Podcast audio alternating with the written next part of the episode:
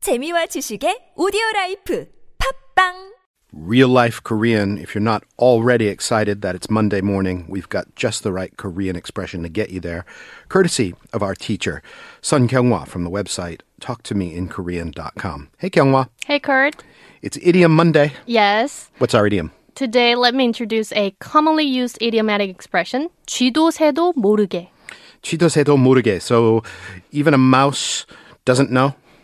Right. Exactly. Like what's the sedo? 새 means bird. Even a mouse does not.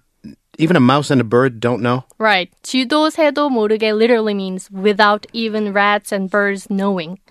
Because 쥐 is rat, 새 is bird, and 모르게 means without someone knowing. Are rats and birds reputed to know a lot of things? And so it's a surprise that they don't know. Yes. All right. Uh, people use this expression when someone does something with nobody knowing, usually because they did it quickly and secretly. And if you ask me why it's rats and birds of all things, I have to introduce a different Korean proverb. 낱말은 새가 듣고 반말은 쥐가 듣는다. 남말은 새가 듣고 반말은 죄, 쥐, 쥐, 쥐가 듣는다. 쥐가 듣는다. And Yes. that translates as Birds listen to day words and rats listen to night words. it sounds to me almost like you're saying uh, there's an expression the walls have ears. That's right. Everything you do will be somehow perceived and recorded by the Yes. birds and the rats. That's right. Mm. So it's saying that you need to watch your mouth 24 7. And it's based on the scientific fact, apparently, that sound travels from hot air to cold air. During the day, the air near the ground is hot, so sound waves bend upwards, whereas at night, the air near the ground is cold, so sound waves bend downwards. Therefore, when you say something during the day, birds who are up high can hear you.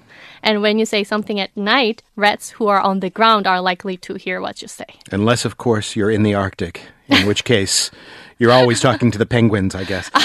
All right. So the idea that birds and rats, Mm-hmm. even the birds and rats, don't know, um, that means there's no sound waves to be heard.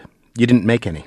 But 쥐- if you say 쥐도 새도 모르게, if p- someone does something very quickly and secretly, so one of the verbs that's often used in conjunction with 쥐도 새도 모르게 is 사라지다, which means to disappear or to vanish. So if you say 쥐도 새도 모르게 사라지다, it means to vanish without a trace.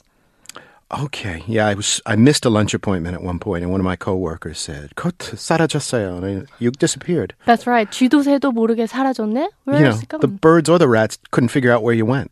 right. So this is something you could do if you were like a secret Santa for somebody. You'd leave a present or a birthday present on their desk.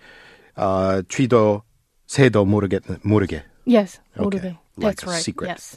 And also, for example, when you realize that a big box of chocolate on the kitchen table disappeared in a day, or a movie that was just released has already left theaters, you could say, 쥐도 새도 모르게 사라졌네. Mm-hmm.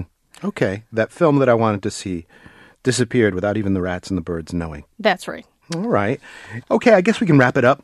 That'll do it for Idiom Monday, and I'll see you again tomorrow. I'll see you again tomorrow.